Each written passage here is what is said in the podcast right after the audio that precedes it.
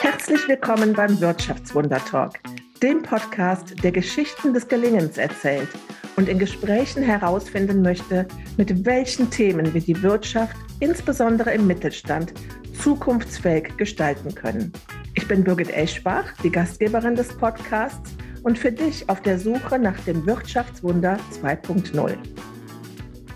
Ja, ihr Lieben, man kann es echt kaum glauben, dass der Wirtschaftswunder-Podcast ist ein Jahr alt. Und ich kann mich noch gut daran erinnern, dass ich vor etwas mehr als einem Jahr gesagt habe, ich möchte diese Geschichten des Gelingens erzählen, ich möchte Mut machen und möchte einfach so mitten in dieser Corona-Phase, das war ja der Start im, im, der Vorbereitungen im Sommer 2020, möchte ich Mut machen und möchte, möchte so einen positiven Ausblick bringen. Dann haben wir gestartet und haben mittlerweile die 14. Folge, zu der wir Christoph Krause als Stargast, als Jubiläumsgast begrüßen und der Wirtschaftswunder äh, Talk, der hat sich ein bisschen gewandelt, weil wir in diesem Jahr auch festgestellt haben, wir möchten nicht nur diese Geschichten des Gelingens erzählen, sondern es braucht auch noch so vieles, damit ein Wirtschaftswunder 2.0 gelingen kann. Und was es da alles braucht und wie wir das auch vielleicht auf modernere Kommunikations, auf einen moderneren Kommunikationswegen nach Berlin tragen können.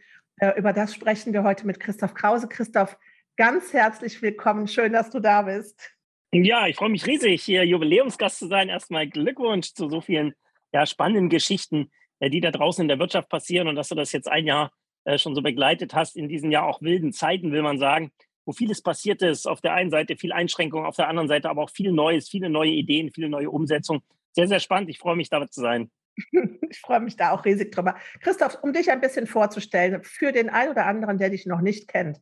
Du bist gestartet mit einem Studium der Architektur und des Designs, hast dich dann, äh, hast dann auch wahrscheinlich diese, diese Not erkannt, dass es neben dem Design aber auch ganz viel Digitalisierung brauchst, braucht und bist jetzt, äh, verdienst deine Brötchen als Digitalexperte, als äh, Digitalberater.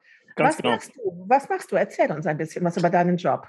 Ja, also ich habe tatsächlich ja mal Design studiert und das Design ist eigentlich die Disziplin, die du heute brauchst für Digitalisierung. Was macht der Designer? Der baut aus, sag ich mal, bestehenden Lösungen durch ja neues Zusammensetzen neue Lösungen. Und das ist ja genau das, was wir in der Digitalisierung eigentlich heute in der Wirtschaft machen. Wir bauen aus bestehenden Technologien, KI, IoT, 3D-Druck, ganz egal was, bauen wir Wirtschaftssysteme, also Geschäftsmodelle äh, die haben teils was mit Produkten heute zu tun, die haben aber natürlich auch was mit Services zu tun. Und da ist das Handwerk natürlich ein sehr, sehr spannender ja, Part, ein sehr spannender Wirtschaftszweig, so will ich das sagen.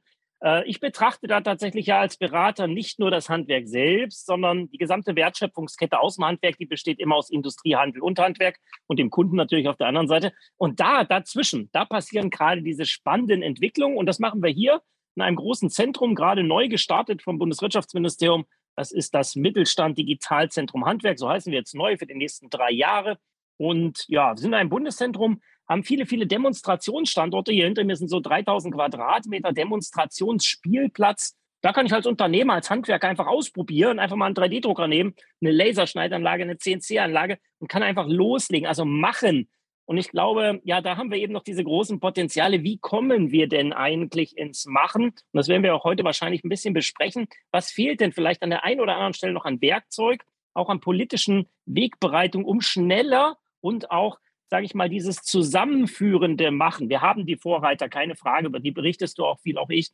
Aber wir müssen ja sozusagen den Rest auch noch mitnehmen. Wie machen wir das vielleicht? Vielleicht ist das ja heute Thema. Also das ist das, was ich tue. Ich bin sozusagen in diesen Ebenen unterwegs und rebelliere da manchmal lauter, manchmal leiser fürs Machen. Und dafür haben wir viele, viele Formate entwickelt, Hackathons, Barcamps, aber auch wirklich Praxiswerkstätten, wo wir in die Unternehmen reingehen, um sozusagen da zu lernen, selbst zu lernen, aber eben auch viele Leute mitzunehmen auf diese Reise, weil die Themen sind einfach so vielfältig und da gibt es noch so viel Potenziale. Also es wird, glaube ich, in den nächsten Jahren da auch noch ja, eine spannende Zeit, wie sich das so im Handwerk entwickeln wird. Aber wir werden nachher auch über die Probleme sprechen. Da gibt es nämlich eine ganz schön große Herausforderung, also mehrere eigentlich kann man sagen, äh, über die müssen wir mal reden. Ja, und wenn du sagst, diese Vielfältigkeit, die es dort gibt und auch die vielfältigen Möglichkeiten, ähm, dann müssen wir ja auch mal sagen, dass das Handwerk alleine an sich ja schon unglaublich vielfältig ist. Wir reden hier über 130 duale Ausbildungsberufe. Das ist ja unglaublich vielfältig und es gibt in meiner Wahrnehmung, in meiner Blase so, ein, so eine Art ja, so ein Revival von den Handwerk-Rockstars. Ich selber wohne in einer Weinregion. Also ich habe das ja auch schon seit äh, mehreren Jahren beobachtet, dass auf einmal der Beruf des Winzers wieder sehr, sehr cool ist, der Beruf des Brotbäckers. Dann diese ganzen Sachen, die so ein bisschen martialisch sind, ja, wo ich mit Stahl, mit Eisen, mit Holz arbeiten kann.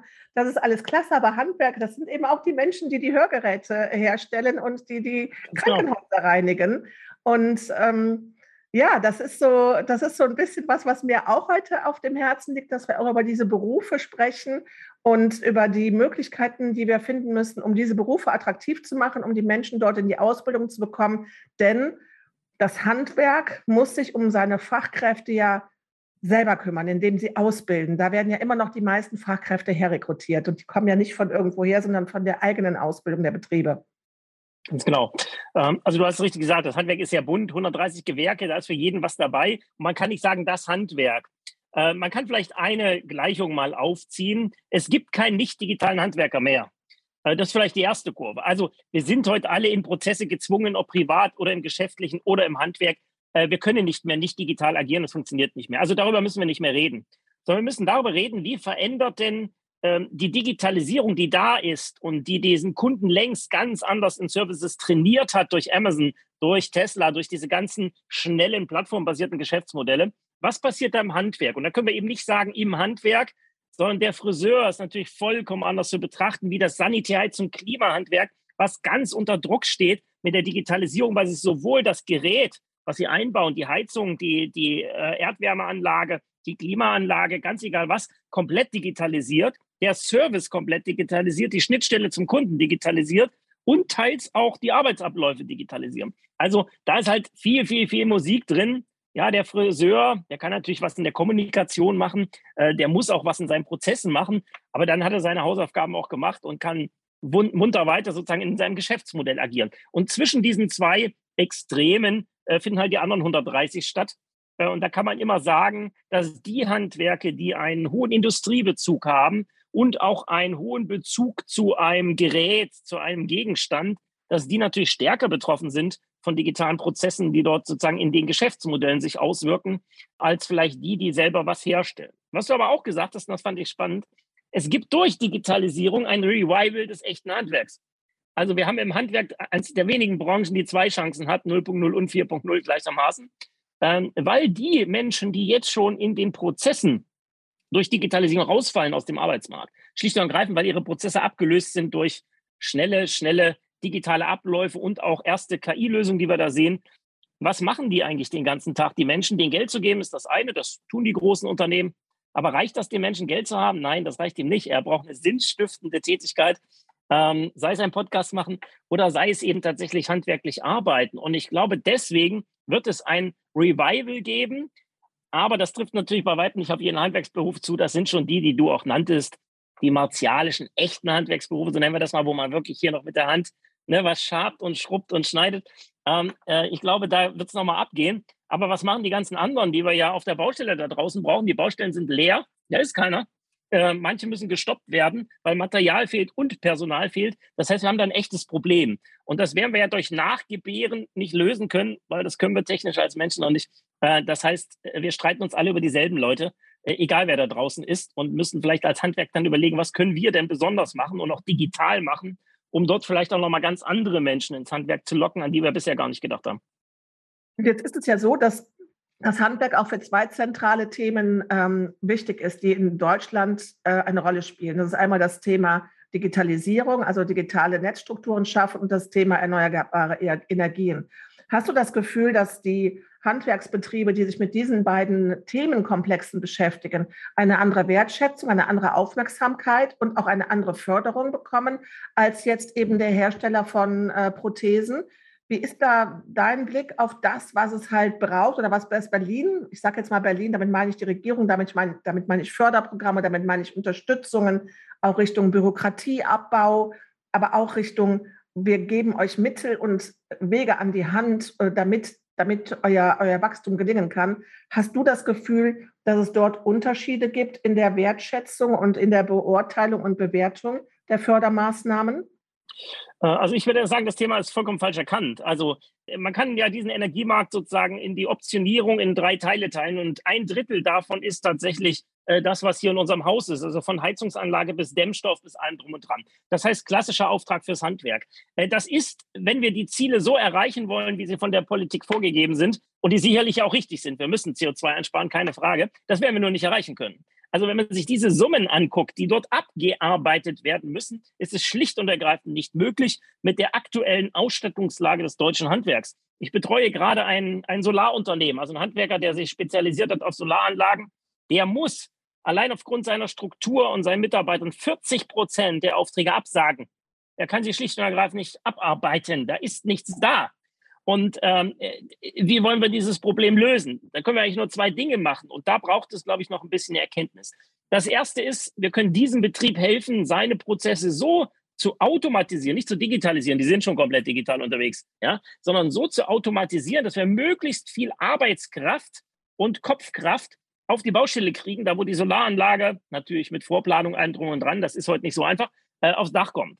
Und äh, die zweite Ebene, die wir aber tun müssen, wir müssen uns auch darüber unterhalten, wie können wir denn durch ganz andere Methodiken auch Menschen im Handwerk befähigen, Arbeit auszuführen, die wir nicht haben, weil die Leute nicht da sind oder, oder äh, noch die falschen Leute da sind. Ja? Also wie können wir ganz andere äh, Leute da reinziehen? Und das können wir vielleicht mit Technologien wie virtuelle Realität, ja, mit Argument Reality. Also ich überlagere deren iPads, deren iPhones, deren Brillen mit Informationen, die ich für die Montage brauche. Also wo können wir andere Menschen einsetzen und wie können wir äh, dieses Handwerkssystem so optimieren, dass wir einfach hinten raus mehr Leistung erzeugen können. Weil sonst schaffen wir schlicht und ergreifend diese Klimawandelstrategie in diesem dritten Block Haus. Ja, und da liegt ein Megapotenzial. Es ist gar nicht nur das Elektroauto. Es stand immer alle nur auf dieses Auto. Ja, anstatt mal dahin zu gucken, wo die Energie wirklich aus dem Fenster raus äh, und aus der Wand raus äh. Und das sind unsere ganzen Häuser. Und wir sind in Deutschland einfach ein Land voller gebauter Häuser. Dann sagt man immer, ja, machen wir den Neubau. Nur wie viel bauen wir neu? Wie viel haben wir im Bestand? Äh, wir müssen das gesamtheitlich sehen. Und ich glaube, da brauchen wir politisch auch nochmal eine, eine Feinjustierung, also Projekte zu fördern, die genau diese Problemstellung auch wirklich adressieren und umsetzen. Und zwar rasant. Weil wenn wir jetzt anfangen, meinetwegen, naja, in Bildung investieren, ja, dann kommt dieser, dieser Effekt nach sieben Jahren. Äh, das ist zu spät. Wir brauchen den nächstes Jahr. Eigentlich brauchen wir den jetzt da draußen, weil letztendlich sind die alle ausgelastet. Die fahren alle auf 160 Prozent. Wie lange das noch gut geht, bin ich auch mal gespannt. Wann die ersten Leute, man sieht es ja schon in der Medizin abspringen, weil sie einfach gar nicht mehr diese Leistung erbringen können. Äh, dieses ständiges Overload, Overload, Overload, das wird nicht lange funktionieren. Äh, ich bin gespannt, wie das ausgeht. Wer da sehr, äh, sehr angegriffen ist, ist die Industrie, weil die Industrie ist auf Wachstum geprägt in Deutschland. Äh, ne, da, da, stehen Leute dahinter, die haben mir Geld da reinge, äh, reingegeben. Das heißt, die wollen auch mal was wiedersehen. Was nützt mir, wenn ich 1000, 1000 Einheiten Heizung hergestellt habe? Eine super Heizung, aber ich kriege davon nur 700 an die Wand, weil da ist keiner, der sie an die Wand bringt. Und da müssen wir in Deutschland, glaube ich, nochmal sehr genau hinschauen, was da gerade passiert, weil das ist ein Thema, was uns die nächsten zehn Jahre wirklich stark umtreiben wird, schlicht und ergreifend, wenn wir diese Zahlen erfüllen wollen, die CO2-Zahlen, die da auf dem Papier stehen, dann müssen wir Vollgas geben. Also rangehen, gucken, wie kann man das lösen. Unsere Aufgabe hier im Zentrum ist ja dieser erste Schritt, wie können wir die Prozesse so automatisieren, dass die äh, wieder Spaß am Handwerk haben. So nenne ich das mal auch. Du hast Bürokratie genannt was du allein an bürokratischen Abläufen brauchst, um so eine Solaranlage aufs Dach zu kriegen, das könnte man vielleicht auch nochmal diskutieren. Das ist ja ein Wahnsinn, was da sozusagen von allen Seiten, also vom Kunden, vom Handwerker, von der Industrie geleistet werden muss, äh, um schlicht und ergreifend eine Anlage aufs Dach zu kriegen. Dass das alles sicher sein muss, das brauchen wir nicht diskutieren. Natürlich muss das sicher sein, aber es muss schneller gehen, diese Abläufe, und die müssen natürlich digital sein. Naja, und äh, ich betreue gerade vielleicht das als Überleitung und Geschichte ein Startup hier aus der Nähe, mit denen habe ich neulich mal geredet. Die haben eine KI gebaut, die Ausschreibungstexte der öffentlichen Hand analysiert und dort Potenziale oder Fehler äh, aus Sicht des Handwerkers als Wissen zur Verfügung stellt. Und jetzt äh, musste gerade wieder eine Ausschreibung zurückgezogen werden, äh, weil allein die Fehler so vielfältig sind in diesem Ding. Und wenn man sich das mal belegt, so eine Ausschreibung erstmal zu lesen, das rauszuarbeiten, dann als Handwerker vielleicht diese Fehler gar nicht zu sehen, weil sie so komplex und rechtlich verstrickt sind, äh, dass ich sie nicht sehen kann. Ja, was soll der arme Handwerker denn da auch machen, muss man sagen. Da brauchen wir technische Lösungen. Deswegen schön, dass die ersten Startups da reingehen und jetzt sozusagen der staatlichen Seite zeigen, wie man es macht und wie es geht, um diese Prozesse zu beschleunigen, weil auch da steckt noch mal viel, viel Zeit und Mühe drin, die wir uns sparen können um sie auf der Baustelle zu haben, da wo wir die Dinge umsetzen müssen. Und äh, deswegen auch da bitte Förderung für die Leute, die in diesem Bereich Lösungen schaffen, auch gerne mit beweglicher Algorithmen, mit künstlicher Intelligenz, weil wir brauchen sie in dieser Komplexität. Wir sind ja gar nicht mehr Herr der Lage oder Frau der Lage äh, dieser Geschichte, sondern wir müssen da technisch eingreifen. Also da wünsche ich mir einfach mehr, mehr Power in dieser Geschichte. Es braucht mehr Power und es braucht aber vor allen Dingen auch viel mehr dieses Hemdsärmelige. Also dass man wirklich sagt, das ist jetzt, du hast gerade das ja. mit, der, ähm, mit der virtuellen Realität angesprochen, mit den Möglichkeiten, die Mitarbeiter zu schulen, auf der Baustelle schnell in die Sachen reinzukommen, in die Umsetzung. Ähm, diese Prozesse, äh, das zu erkennen, zu sagen, das ist eine Möglichkeit, da können wir jetzt auf der Baustelle anfangen und was machen und für Ständigkeit sorgen, ist natürlich eine viel bessere oder zumindest auch eine zusätzliche, als zu sagen, wir fangen jetzt im Kindergarten an mit Maßnahmen, ähm, äh, Imagewerbung für den Beruf zu starten. Du hast aber gerade eine Sache gesagt und ich finde, wir können gerne bei dem Ble Beispiel bleiben, was wir jetzt gerade haben, nämlich dieses Thema, wie schaffen wir die Energiewende äh, mit Handwerksbetrieben an den Häusern, die bereits hier in Deutschland stehen. Finde ich als Beispiel mal ganz gut, lass uns da mal beibleiben. Ähm, ein Thema ist ja auch, dass die Handwerksbetriebe, die Meister selber gar nicht mehr auf den Baustellen sind, weil die im Büro sind und mit Sachen zu tun haben. 16 Stunden, ja, nicht drei Stunden, sondern 16 Stunden mit, mit Sachen, mit, du hast gerade die, die, die Ausschreibungen angesprochen. Es gibt aber auch Dokumentationspflichten. Es gibt da so viele Sachen, die unfassbar lähmend sind und die vor allen Dingen auch keinen Spaß machen. Weil was hast du für eine Motivation, Meister zu werden, wenn du dann siehst, mein Meister, der kommt morgens um sieben mal auf die Baustelle, äh, dann kommt er vielleicht nachmittags um vier nochmal oder um drei, aber eigentlich hat er mit Sachen zu tun, dafür ist er nie in diesen Beruf gegangen. Da haben die auch keine Lust zu. Ja, das, das, das ist auch eine Sache, die vielleicht auch andere Partner übernehmen müssen. Also du hast ja gerade die Industrie angesprochen. Wenn, wenn die Regierungen, wenn die Kommunen, wenn die, wenn die Netzwerke, die es dort gibt, das eben so schnell nicht ändern können und diese Prozesse zu lange sind, gibt es vielleicht Initiativen von der Industrie, von großen ja. Industriepartnern, dass die sagen, wir nehmen euch das ab, wir helfen euch, wir machen den Part jetzt, wir haben dafür bei uns zehn Angestellte, die sich darum kümmern, damit du eben wieder raus auf die Baustelle fahren kannst? Ich glaube, das ist eine, eine, richtige Prognose, die du gerade triffst. Ich sehe erste Ansätze davon tatsächlich draußen in der Industrie und übrigens auch im Handel, der so in der Mittelrolle der Stammdaten und der Produkte steht, also einen sehr guten Überblick hat. Äh, auf beiden Ebenen passiert was schlicht und ergreifend, weil in Deutschland ja nicht nur das Problem ist, dass es sehr bürokratisch zugeht, sondern dass das auch noch an jedem Ort anders läuft. Ja? Und ähm, da frage ich mich dann immer, das sind gesetzlich vorgeschriebene Prozesse, oft auch als Bundesgesetz. Wieso können die an jedem Standort anders abgearbeitet werden? Das kann, da kann ja was nicht stimmen. Ähm, wir haben das selber mal hier im eigenen Haus auch mit den Handwerkskammern durchgespielt und diese Prozesse überhaupt erstmal aufgenommen, um zu verstehen, wie unterschiedlich sie gehandhabt werden äh, in der deutschen bundesweiten äh, Aktion. Und da müssen wir besser werden. Das ist unser großes Problem. Das ist das gleiche Problem, was wir jetzt in Corona haben. Äh, wir, wir sind nicht Herr der Daten. Also wir haben nicht gelernt und schon gar nicht umgesetzt, äh, wirklich ein bundesweites digitales IT-System so aufzustellen, dass alle, die daran möglicherweise irgendwie partizipieren, diese Daten abrufen können und sauber strukturiert verwerten können. Das ist nämlich auch nicht mal eben so gemacht. Da muss man ein paar Jahre für trainieren äh, und die Sachen auch wirklich in die Hand nehmen und da auch äh, wirklich Geld investieren. Ja? Und das darf dann ruhig auch mal teuer sein. Aber wenn man sich die bundesweiten Digitalprojekte ja gerade so anschaut, ich hatte sie ganz kurz auf meinem Handy, die Führerschein-App. Äh, ich habe sie sogar noch da. Ich lösche sie auch nicht. Sie ist ja nicht mehr verfügbar, aber ähm, einfach mal so als Relikt auf dem Handy kann man das ja schön haben. Aber äh, wir scheitern sozusagen immer wieder an diesen gleichen Systemen und Denkweisen, die wir da in unserer kleinen Starterei an den Tag legen. Die ist geschichtlich bedingt und gut, keine Frage. Aber in der Digitalisierung müssen wir andere Werkzeuge und eine andere Herangehensweise aufsetzen, weil letztendlich leidet das Handwerk. Du hast recht, die Industrie wird da reingehen, weil ich sagte ja, wenn ich 1000 Heizungen produziert habe und nur 700 sind an der Wand, ja, dann gehe ich schon rein ins Problem. Und das tut ein Max Hüssmann und alle äh, drum und dran, investieren sehr stark in Datenstartups, die sozusagen genau diese Schnittstellen schaffen. Und wir haben auch hier in Koblenz ein ganz spannendes, da war ich auch schon zu Gast, die diesen ganzen Onboarding-Prozess eines Handwerkers sich mal angeschaut haben und den einfach mal komplett digital abgebildet haben, weil sie ein anderes System hatten, was das schon konnte, aus einer ganz anderen Branche. Und genau dieses Hemdsärmliche, dieses, ah, wir haben das hier, jetzt nehmen wir das mal und probieren das mal zu skalieren, das ist genau der richtige Weg. Und ja, die Industrie wird da mit dem Geld reingehen und auch der Handel, da sehe ich die eine oder andere gute Lösung, äh, die auch erkannt haben, das dann nicht selber zu machen, weil das ist ja auch wieder ein Denkfehler. Ich mache das dann als Closed Shop nur für mich und nur meine Leute dürfen da rein und kein anderer sonst. Vollkommen falsche Denkweise. So können wir in Deutschland keine Fahrt aufnehmen. Daten teilen, Daten nach draußen geben und lass verschiedene Leute mit diesen Daten arbeiten und daraus Wertschöpfung erzielen. Dann kriegen wir Geschwindigkeit dahin. Und da sehe ich erste gute Beispiele auch, äh, wo es losgeht.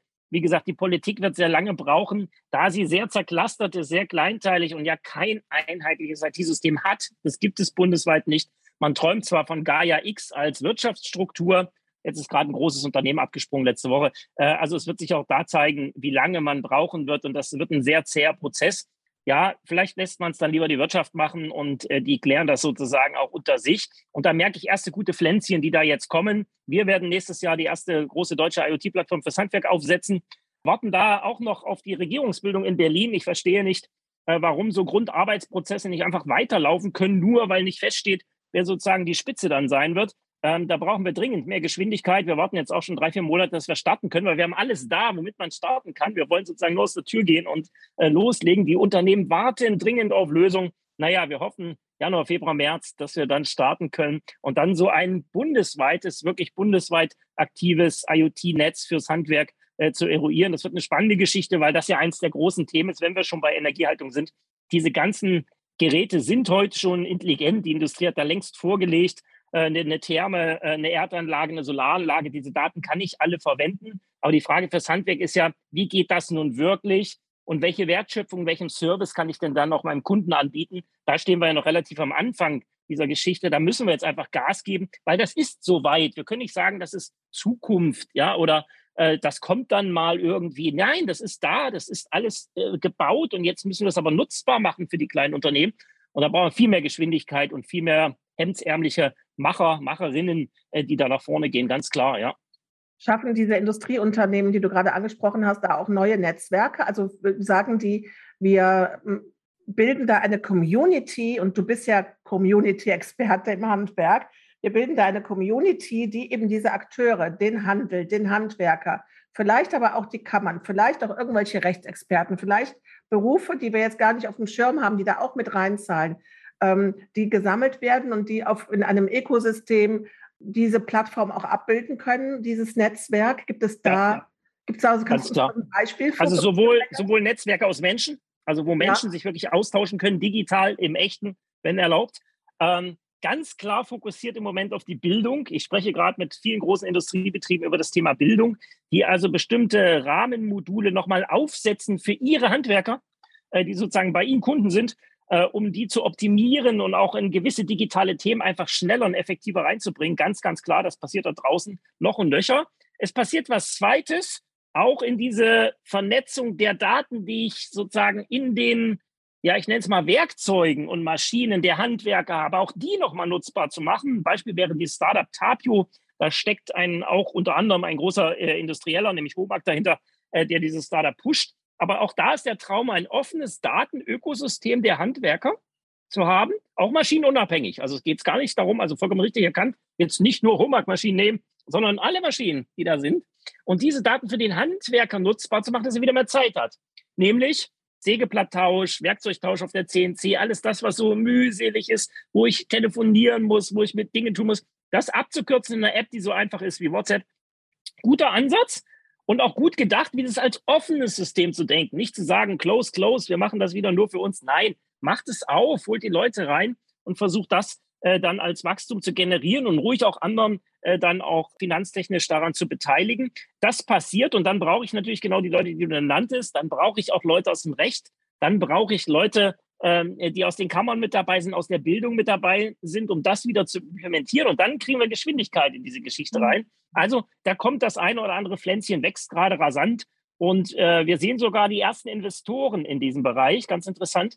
Äh, das Handwerk äh, ist gerade so eine neue ja, Investorenklasse, nenne ich das mal. Das gab es vor fünf Jahren schlicht und ergreifend noch nicht.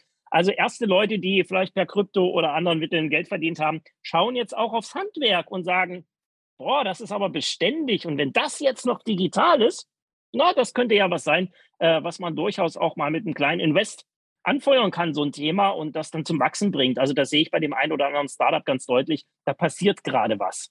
Stark. Und das braucht es ja. Wir brauchen ja einfach für diese Sachen, die übergreifend sind, ja, die nicht nur jetzt auf einen Stadtteil bezogen sind und auf die Daten in einer kleinen Region, sondern auf diese großen Netzwerke. Dafür brauchen wir auch großes Geld. Das ist ja was, was auch in Deutschland, ähm, ich hatte das in der Folge mit dem Ingo Dahm, diese, diese, diese Bereitschaft zu sagen, wir geben da jetzt mal richtig Geld rein, äh, da, da, ist ja auch noch, nennen wir es mal Potenzial, ja? ja? Aber das ist schön, dass ihr das merkt, das finde ich klasse. Und im Grunde genommen muss man ja dann ehrlich sein, das klingt ja fast so, als wärt ihr letzten Endes dann die Treiber, als würdet ihr dann sagen, okay, wir machen jetzt mal, wir setzen jetzt einfach um, wir warten nicht, sondern wir machen, wir, wir gehen in die Umsetzung und dann über die, über die Kammern und über die Verbände letzten Endes auf diesem Weg dann den Druck zu machen, zu sagen, hier sind die Beispiele, hier ist es. Jetzt nehmt das als Blaupause für, für weitere Modelle, die ihr dann auch in andere Regionen gebt. Ne? Weil ich meine, genau, du hast so schon einen Fokus in, in jetzt mal, du, du kommst besitzt mit mit dem Kompetenzzentrum in Koblenz. Aber natürlich müssen wir die Sachen, die du machst, die, die, die, die müssen ja nicht nochmal in Rostock neu gedacht werden. Das wäre nee, ja Quatsch. Aber ne? genauso ist es angelegt. Also es ist genauso angelegt, es ist ein Bundeszentrum und wir haben ja auch überall in Deutschland Standorte, wirklich in fast jedem Bundesland kann man sagen. Und jetzt mit DLR und Fraunhofer auch nochmal andere Transporteure, eine ganz andere Richtung auf einem anderen Level mit dabei. Äh, also das äh, macht sich ganz gut auf dem Weg, gerade dieses Zentrum nochmal, das wirklich zu skalieren. Das ist auch unser neues Thema für die nächsten drei Jahre. Wir wollen nicht mehr einzelbetriebliche ja, in, Instandhaltung nenne ich das immer, ja, äh, sozusagen machen. Dafür gibt es inzwischen auch gute Netzwerke, die wir aufgebaut haben, sondern wir wollen jetzt gucken, wie können wir denn mit, mit einer Lösung wirklich Tausende, ja, und das Handwerk hat eine Million Unternehmen, ja, also da ist tausend jetzt auch nicht die Welt, aber mit tausend sozusagen ein Thema skalieren. Und äh, da haben wir jetzt schöne Projekte aufgesetzt, sogar in Themen, wo man erstmal denkt, äh, wow, ja, ich war jetzt bei äh, den Bestattern, ein super wichtiges Thema. Wer bringt eigentlich die ganzen Menschen ja, durchs Land, wenn sie denn dann verstorben sind? Sehr ernstes Thema, aber ähm, super spannend. Da sind ja auch gerade zwei große Startups gegründet worden, die auch sehr viel Geld eingesammelt haben mein Memorial November, äh, das andere Startup. Also auch dieser Prozess, wie bucht eigentlich jemand, man bucht das ja immer für jemand anders, ne, weil der, der gestorben ist, kann nicht buchen, aber äh, das sind meist junge Menschen. Also ich werde meine Eltern ja irgendwann beerdigen und das ist natürlich traurig, aber ich möchte natürlich, dass das ein digitaler Prozess ist, weil wie soll ich das sonst machen? Ich bin 600 Kilometer weiter weg. Ich kann da jetzt gar nicht vor Ort irgendjemanden sprechen. Und sowas wird heute ermöglicht. Also wir sehen das tatsächlich auch in Handwerken, wo man erstmal gar nicht dran denken würde. Ja, bei Sanitäts- Klima, Kfz, gut, da denkt man natürlich sofort an Digitalisierung. Aber wir sehen es inzwischen eben auch in Themen, die so ein bisschen am Rand liegen, aber super spannend sind, sie zu nehmen. Was ist ein todsicheres Geschäftsmodell? Ähm, auch der Bestatter ist ja klar. Und wenn ich das sozusagen anfasse, diese Digitalisierung, man muss es nur mit dem Handwerk eben machen, um das dann äh, wirklich auch für den Handwerker zu entwickeln. Und da passiert jetzt was, das ist ganz interessant. Christoph, ich, also spätestens jetzt muss jeder sagen, Birgit, das ist der perfekte Jubiläumsgast. Ich finde das so bewundernswert. Ähm, ich habe dich ja auch schon eine Zeit lang auf dem Schirm. Ich finde das so bewundernswert, in wie viele Bereiche du einen Deep Dive machst, wo du dich auskennst. Sag mir doch mal, wie, wie managst du dein eigenes Wissen? Das ist ja das sind ja Bereiche, das sind ja Baustellen im wahrsten Sinne des Wortes. Na, du bist, äh, du bist Diplom-Designer, du bist NLP-Coach, aber ich bin mir sicher, dein Leben in den letzten drei, vier Jahren hat sich ja nochmal rasant geändert. Wie managst du dein, dein Lernen? Ja, das ist eine ganz interessante Frage, weil das äh, besteht uns ja allen hervor. Und bin ich tatsächlich verliebt in Komplexität? Also ich bin jemand, der Komplexität sehr schätzt und mag, äh, weiß aber eben, dass es Systeme braucht, um überhaupt Komplexität abbilden zu können und dann zu reagieren. Das funktioniert nicht über Vereinfachung. So kann ich kein komplexes System steuern.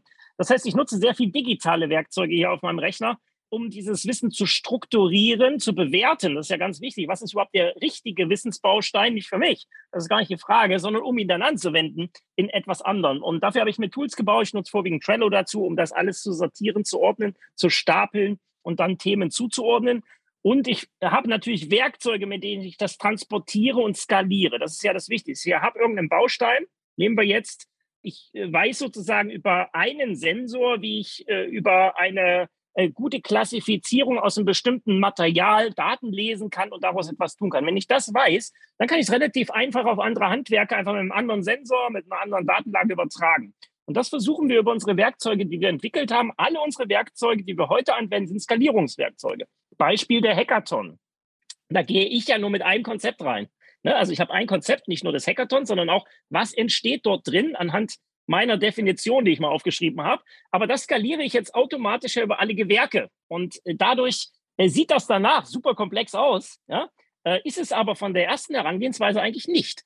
Und genau solche Werkzeuge brauchen wir heute. Wir können das nicht mehr alleine machen. Ich glaube, die Kunst liegt, das zu strukturieren und dann sich Menschen zu suchen, die das skalieren und transportieren. Diese Hackathons mache ich ja nicht alleine. Nein, der Hackathon sind die Menschen, die da sind. Ja. Das sind deren Ideen, deren Machen, deren äh, Zusammenlöten von zwei Dingen. Und dann passiert hinten was hinaus. Es war sozusagen dieser kleine Schubs in die richtige Richtung. Und solche Werkzeuge brauchen wir eben heute dann auch in der Bildung.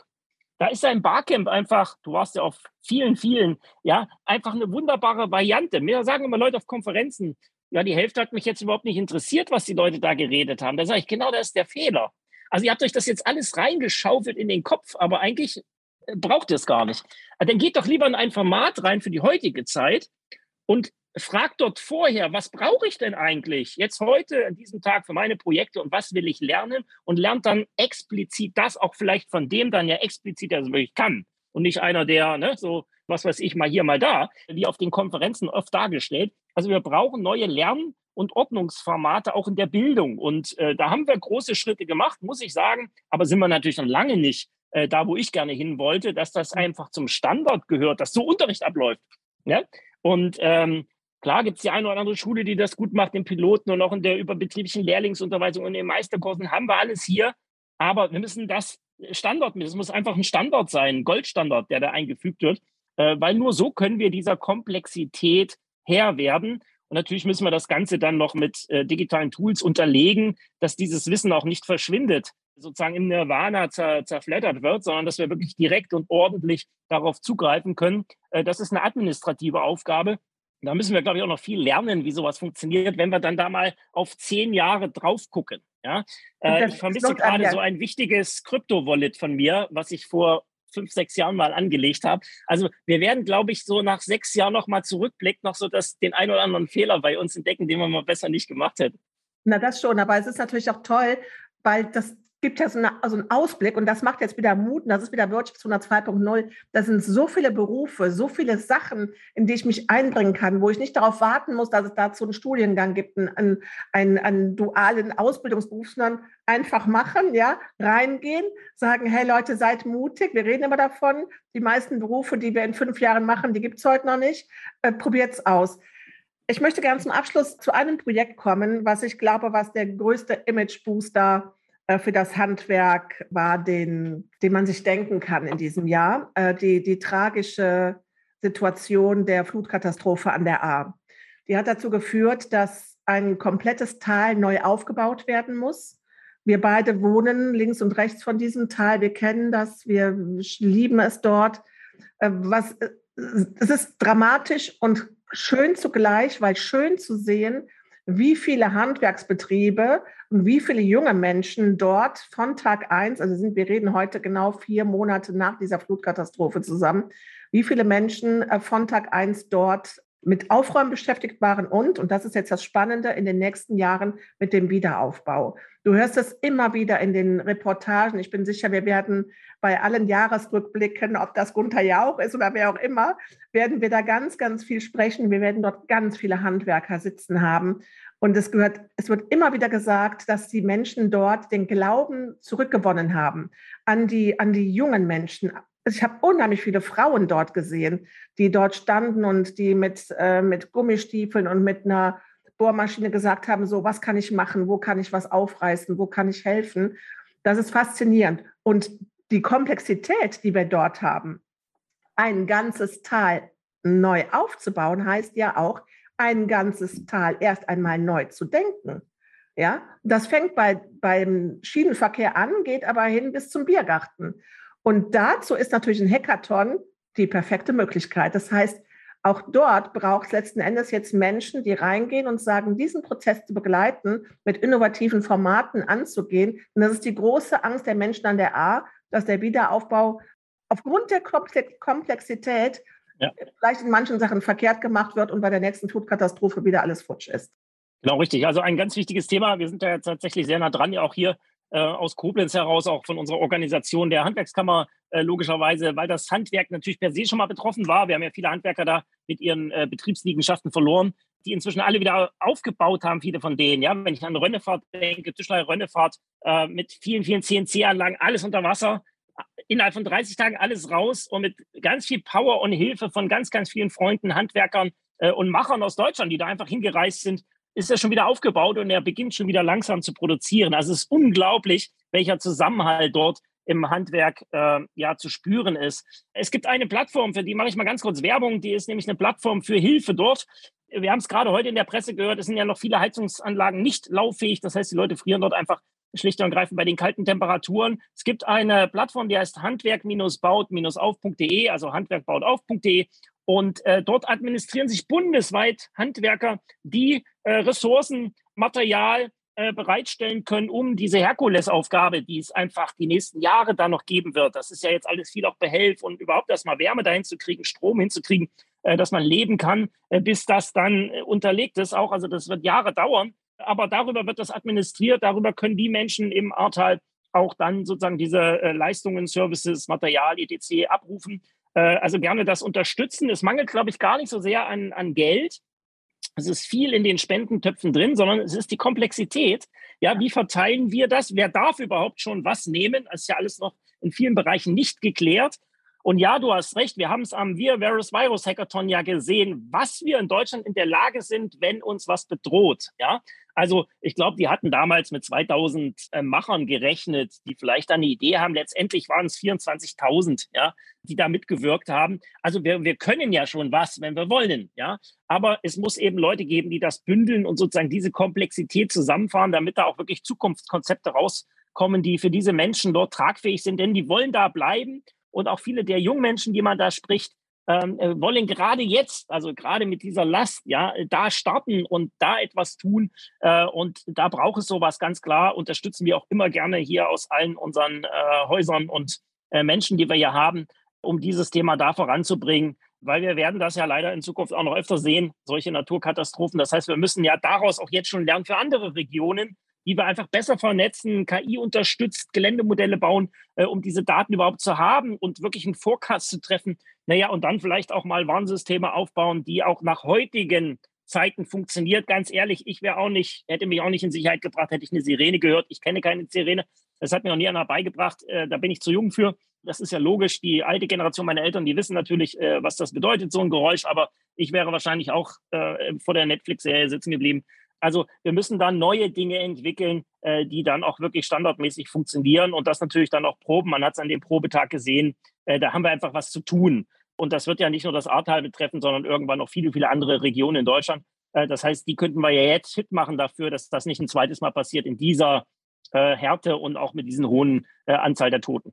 Ja, wir brauchen so ganz viele, ganz viele Christophs. Ne? Also wir müssen dich am besten nochmal klonen, damit wir wirklich mit dieser, mit diesen dass wir also Menschen haben, die sich dieser Komplexitäten, aber auch jetzt, jetzt bereits dieser Dokumentation dieser Maßnahmen auch annehmen.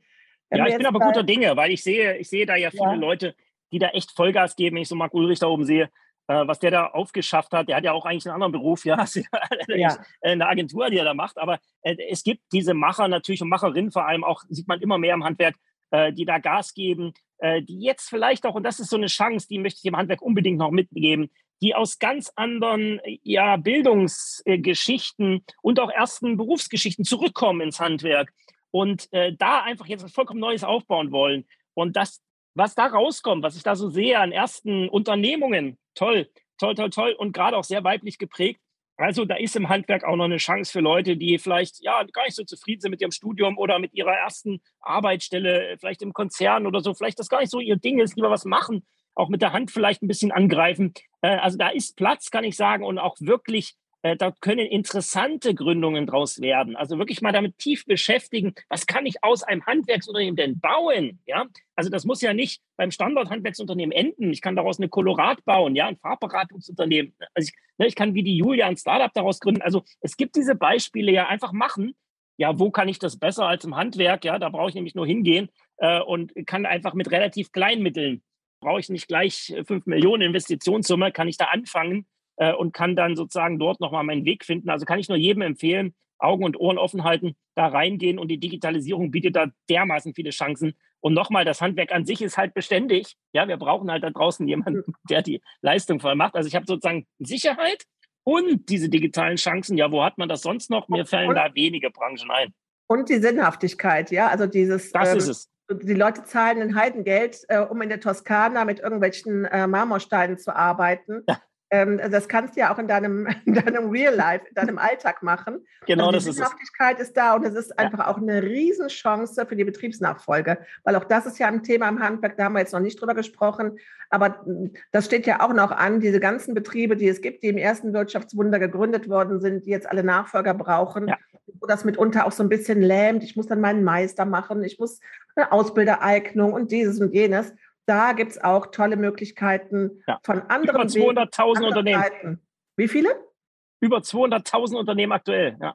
200.000. 200.000, ja. Also da ist, da ist Potenzial, kann ich sagen. Und das sind jetzt keine schlechten, ja. Also das ist jetzt nicht so der Rest vom Rest. Ne? Da sind gute Unternehmen dabei, die also auch vollkommen ertragswirtschaftlich äh, super dastehen.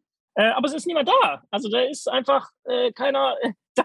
Und die Zukunft ist aber da, weißt du, das ist ja keine, das ist keine es. Branche, genau wo wir Angst ja. haben müssen. Ich hätte jetzt totale Angst, eine Rechtsanwaltskanzlei zu übernehmen, weil ich mir echt denken würde, hey, das, da sind so viele Sachen, das macht demnächst die KI. Äh, da, da, hätte ich Angst vor der Investition. Aber im Handwerk braucht man das nicht. Brauche ich diese Angst überhaupt nicht zu haben. Ganz genau. Ist das nicht ein schönes Schlusswort? ich, oh, ich könnte noch Stunden weiter mit dir sprechen, aber ja, es macht Spaß. Wir führen das fort. Christoph, ganz vielen Dank für dieses Feuerwerk. Also ich sag mal, diesen Speed, den du drauf hast, genau den brauchen wir. Und den, äh, damit, dann wird es auch klappen. Bleiben das wir optimistisch. Es. Ganz vielen Dank, dass ich heute hier bei dir sein durfte. Und ja, viele, viele spannende weitere Formate. Es geht ja weiter. Äh, Corona wird uns nicht loslassen. Wir merken es, wir rasseln ja gerade so in die nächste große Welle hinein. Aber auch da werden wir wieder Chancen entwickeln und nach vorne und rausgehen. Ja, es bleibt spannend. Dankeschön. Wenn du erste kleine Wunder kennst oder selbst eins bist, dann melde dich gerne bei mir.